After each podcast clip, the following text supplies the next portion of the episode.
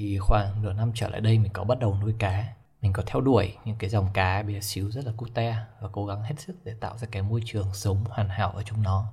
Những cái bể cá bé mini này thì cũng nuôi những con cá bé mini luôn. Thì vài tháng gần đây mình có chợt phát hiện ra là hồ cá cũng có nhiều phong cách thiết kế khác nhau và cũng mang nhiều hơi hướng khác nhau nữa. Có một phong cách mình tập trung vào tìm hiểu là phong cách tối giản hay còn gọi là minimalism mình vốn là một cậu bé hiếu học từ nhỏ, luôn đứng đầu các kỳ thi, thì mình đã tiếp tục tìm hiểu sâu hơn về phong cách này, xem là có gì hay. Thì một trong những cái phong cách mà có liên quan tới cái phong cách tối giản này, được gọi là phong cách wabi sabi tới từ Nhật Bản. Thì sau khoảng 15 phút đọc tài liệu trên Google thì mình rất là tự tin và giới thiệu cho các bạn nghe thử về cái phong cách này nó như thế nào và chúng ta có thể học được cái gì từ phong cách này. Wabi Sabi thì không phải tên một loại mù tạt mà nó là một thế giới quan và góc nhìn thẩm mỹ của người Nhật khi mà họ nhận ra được cái vẻ đẹp tới từ sự không hoàn hảo, không trường tồn và còn giang dở. Và nghĩa của từ Wabi và từ Sabi thì mình nghĩ là nhiều bạn học tiếng Nhật hoặc ở Nhật thì sẽ hiểu rõ hơn mình. Nhưng mà nhìn chung vào ấy thì từ Wabi để chỉ ra sự đơn sơ, bình dị, hài hòa với thiên nhiên này. Còn từ Sabi là để chỉ dấu ấn thời gian đã khắc lên một sự vật vào khoảng thế kỷ 16 thì có một huyền thoại của Nhật Bản. Thay vì dùng những cái chiếc ấm trà và bình trà tinh xảo của người Trung Quốc làm ra, thì ông này sử dụng chiếc ấm bằng đất sét và chiếc chén nứt để thực hiện nghi thức trà đạo. Thì từ đó phong cách wabi sabi này mới được lan rộng ra khắp Nhật Bản. Thì mỗi lần khi mình đi du lịch tới một đất nước nào đấy, mình rất hay có thói quen là nhìn lên bầu trời và cái thiết kế mái nhà của người ta. Khi bạn đi bình thường ở dưới mặt đất thì bạn sẽ nhìn thấy vào cửa, vào nhà, vào đường, vào con người và rất ít khi nào mà ngước lên nhìn phía bên trên bởi vì chúng ta dễ bỏ nó qua khi mà nó không nằm trong tầm mắt của chính mình ấy. Nhưng mà mái nhà của một đất nước thì có thể nói lên rất nhiều điều về sự phát triển và phong cách của một nền văn hóa. Ví dụ như nếu bạn đi Thái Lan rồi thì bạn có thể nhận thấy là những mái nhà trên đấy có rất nhiều họa tiết dài ra và cong lên, thiết kế theo những cái ngôi chùa, những mái chùa ở bên đất nước người ta. Những nơi ở phía nam Thái Lan phổ biến với du lịch giống như là Bangkok này hoặc là Pattaya thì mái nhà thường sẽ chỉ theo hướng bắc nam để hạn chế ánh sáng mặt trời chiếu vào nhà, làm cho ngôi nhà mình bớt nóng hơn. Và mái nhà của người ta thì cũng có rất nhiều chi tiết được tô điểm bằng màu vàng thì đúng với cái tôn giáo của họ. Khi mà mình còn ở Đan Mạch ấy, thì mình có hay đi xem các nhà thờ hoặc là các trường đại học ở bên đấy thì mình rất ấn tượng bởi cái trần nhà của người ta. Trong những cái nhà thờ thì những cái trần nhà thì được trang trí bằng một con tàu treo lên bởi vì Đan Mạch là một đất nước Scandinavia thì có truyền thống Viking. Còn những trường đại học của người ta thì cái trần nhà được trang trí bằng rất nhiều họa tiết hoặc là những bức tranh vẽ theo phong cách phục hưng. Những cái phong cách này thì rất là hoàn mỹ và chi tiết và tinh xảo. Thì các bạn xem những bức tranh thời phục hưng là có thể nhận ra ngay. Ví dụ như những bức nổi tiếng, ví dụ như là trường Athena hay là Mona Lisa, bữa ăn tối cuối cùng. Thì phong cách này nhấn mạnh về cái sự đa dạng, sự chi tiết, cái sự hoàn hảo của bức vẽ hơn cái phong cách hoàn mỹ này thì hoàn toàn có thể gọi là trái ngược so với cái phong cách wabi sabi chúng ta đang nói đến ngày hôm nay wabi sabi trân trọng những cái thứ đơn giản nhất mang nét tự nhiên hài hòa hòa hợp với lại thiên nhiên nhất có thể ở trong góc nhìn thiết kế thì cái nguyên lý wabi sabi này tồn tại theo những cái yếu tố sau.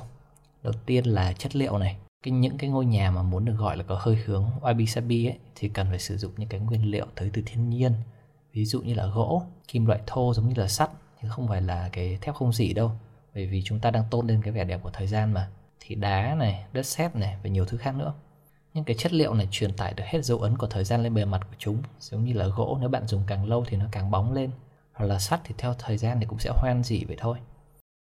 Cái thứ hai mình muốn nói là kiểu dáng. Khi mà mình làm cái hồ cá theo cái phong cách wabi sabi này thì cái khúc gỗ khi mình thả vào nước ấy mình không tạo hình một tí tị tí, tí gì luôn. Không uốn éo các kiểu giống như là những cây bonsai các bạn hay thấy. Những cái gì tự nhiên nhất thì chính là những cái thứ đẹp nhất rồi bạn không cần phải thay đổi làm gì. Cái thứ ba mình muốn đề cập tới thì chính là không gian. Khi mà mình làm hồ cá này hoặc là mua đồ nội thất cho nhà ở trong The Sim ấy thì mình rất là sợ bị khoảng trống. Bất cứ chỗ nào trống là mình sẽ tìm cách, mình suy nghĩ là ở mình sẽ mua một cái gì đặt vào đấy, nhìn thấy nó bớt trống trải, bớt cô đơn. Trong Wabi Sabi thì không tồn tại cái khái niệm gọi là không gian trống. Những cái khoảng không gian trống trong không gian thì truyền tải đúng cái bản chất của vũ trụ, là khoảng trống bao la xung quanh chúng ta, làm cho chúng ta cảm thấy mình chỉ là một hạt bụi của cái không gian và thời gian này thôi. Chúng ta thật sự may mắn khi có được cái sự nhận thức được với những cái điều xung quanh. Cái điều này không phải rất đáng để trân trọng, sao? Vậy thì cái không gian trống chiếm một phần rất lớn trong cái nguyên lý wabi sabi này. Lớn như cái khoảng trống trong ví mình khi mà mình đang phải nghỉ việc ở nhà. Cái thứ tư là sự cân bằng. Khi mình làm cái hồ cá đầu tiên ấy, mình vô cùng nóng lòng để thả cá vào. Mình mua 250 loại thuốc các kiểu để đảm bảo sao cho độ pH nó được cân bằng này, độ cứng, độ mềm của nước được cân bằng, làm sao để cho các cây mình trồng vào nó đối xứng nhau, trông cho nó đẹp mắt, cho nó cân mắt nhưng mình đã nói ở trên thì wabi sabi là cái sự dấu ấn của thời gian. Thật ra mình không phải làm cái gì với hồ cá cả. Mình chỉ cần để yên cái hồ cá đấy. Theo thời gian thì mọi thứ trong cái hệ sinh thái nho nhỏ đấy sẽ tự cân bằng lại với nhau. Những cái cây dài hơn thì nó sẽ nhận được ít chất dinh dưỡng hơn thì nó sẽ mọc chậm lại. Những cây ngắn thì sẽ mọc nhanh hơn. Cá thì sau khi ăn thức ăn thì tạo ra phân bón cho cây. Cây lại lớn lên để mọc lên để tạo thành thức ăn cho cá. Tất cả mọi thứ nó đã vốn cân bằng từ đầu rồi. Không cần cái sự nhúng tay của bạn vào để thay đổi một cái gì cả và cái cuối cùng mình muốn nói đến là cái màu sắc. Những cái màu sắc nhẹ nhàng và tự nhiên nhất là màu sắc của wabi sabi màu xanh nhạt của mây trời này, màu nâu của đất, màu trắng nhạt của mây, màu xanh của lá. Thì trong cái phong cách này thì màu sắc không được phản chiếu rực rỡ, giống như trong những bức tranh thời phục hưng mình đã nói ở bên trên đâu. Nó sẽ phải chìm vào với cái môi trường xung quanh nó.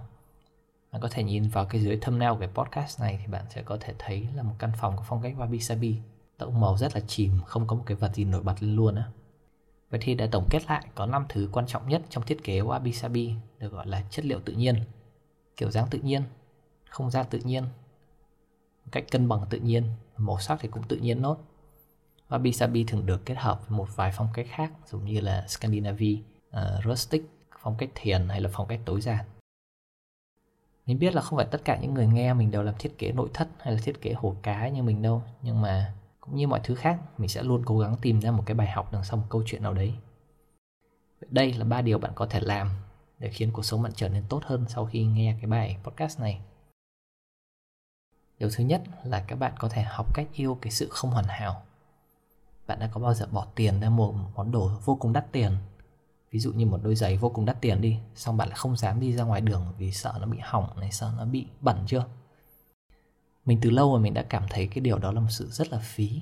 Thay vì bây giờ bạn ngồi sợ hỏng đôi giày, thì bạn hãy nhìn lại cái đôi giày đấy về những cái vết rách, vết bẩn trên đôi giày. Nó là một câu chuyện, một kỷ niệm của bạn. Cái vết bẩn trên đôi giày này là lần mình chơi ngu ở Vũng Tàu, mình đi mình đạp phải bùn này, hoặc là vết rách này là khi mình đã té xe khi chở bồ leo núi ở Đà Lạt, đại loại như vậy.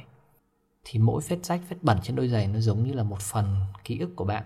Nó là một phần con người của bạn vậy một đôi giày càng sần cũ thì có nghĩa là bạn đã dành với nó rất là nhiều thời gian. Bạn thật sự yêu quý bạn dành thời gian cho nó. Ngoài đồ vật ra thì con người cũng vậy thôi. Nếu như bạn yêu ai thì bạn hãy dành thời gian cho người đấy. Bởi vì cái tiếp theo của sự không hoàn hảo là không trường tồn. Con người một khi đã sinh ra thì phải chấp nhận với việc là sẽ có một ngày mình cũng sẽ chết đi. Một người đã bước vào cuộc sống của bạn thì cũng sẽ có một ngày người ta sẽ bước ra khỏi cuộc sống của bạn. Vì vậy, nếu như các bạn còn bên nhau thì hãy dành thật nhiều thời gian cho người bạn yêu quý nhất với chính bản thân mình thì mình nhìn mọi thứ cũng vậy thôi. Mình vốn là một người không hoàn hảo. Chắc chắn là mình không có bất tử.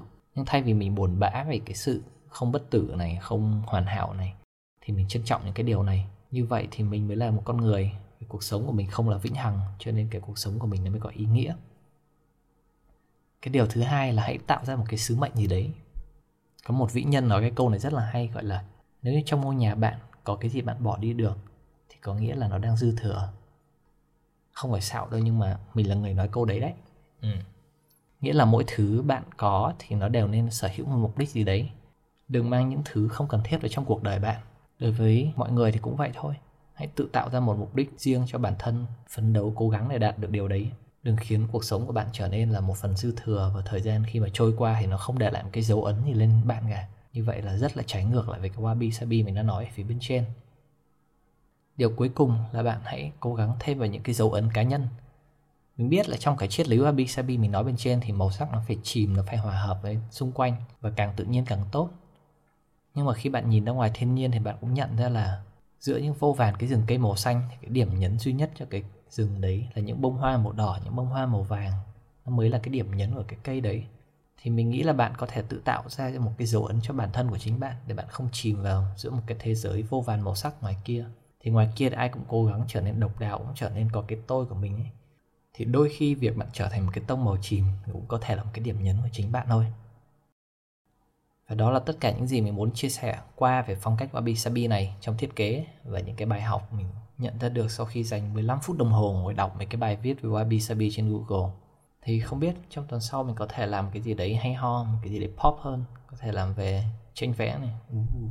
Mình có thể đi phân tích tranh hoặc là nói về những bài hát, những bài hát mình thích. Nhưng dù sao thì cũng đấy là chủ đề cho tuần sau. Hẹn gặp các bạn ở tuần sau.